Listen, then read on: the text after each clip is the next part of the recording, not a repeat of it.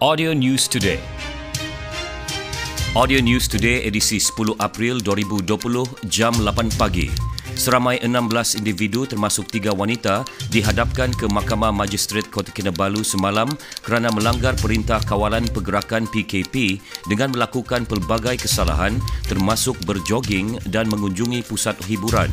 Kesemua tertuduh berusia antara 20 dan 40 tahun itu mengaku bersalah sebaik pertuduhan dibacakan di hadapan Magistrate Lovely Natasha Charles. Mahkamah menjatuhkan hukuman denda antara RM500 hingga RM1,000 atau penjara 3 bulan dan 4 bulan jika gagal membayar denda dan juga mengenakan perintah kehadiran wajib iaitu melakukan khidmat masyarakat selama 4 bulan atau penjara 4 bulan jika gagal mengikuti perintah berkenaan. Mengikut pertuduhan, kesemua mereka didapati melanggar PKP dan gagal menunjukkan sebab munasabah dan mereka ditahan dalam rondaan yang dilakukan anggota polis sejak 2 April sehingga 8 April lalu di beberapa kawasan di sekitar bandaraya.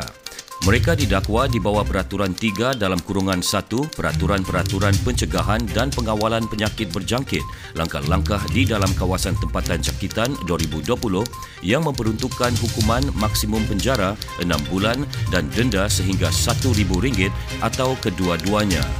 Like us on fb.com slash audio news today.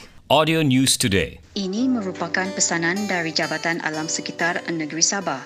Orang ramai adalah dilarang melakukan pembakaran terbuka bagi mengelakkan anda dikenakan kompaun maksimum RM2,000 atau denda RM500,000 atau penjara 5 tahun atau kedua-duanya sekali.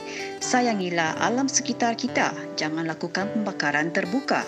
Jangan bakar-bakar, nanti kena saman.